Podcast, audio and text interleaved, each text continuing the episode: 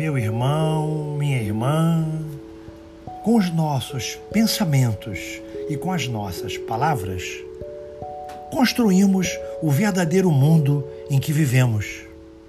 Por isso, nossa vida e nossa felicidade depende exclusivamente de nossos pensamentos e das nossas palavras. É uma verdade, não é? Vigie o momento presente para que seu futuro seja feliz.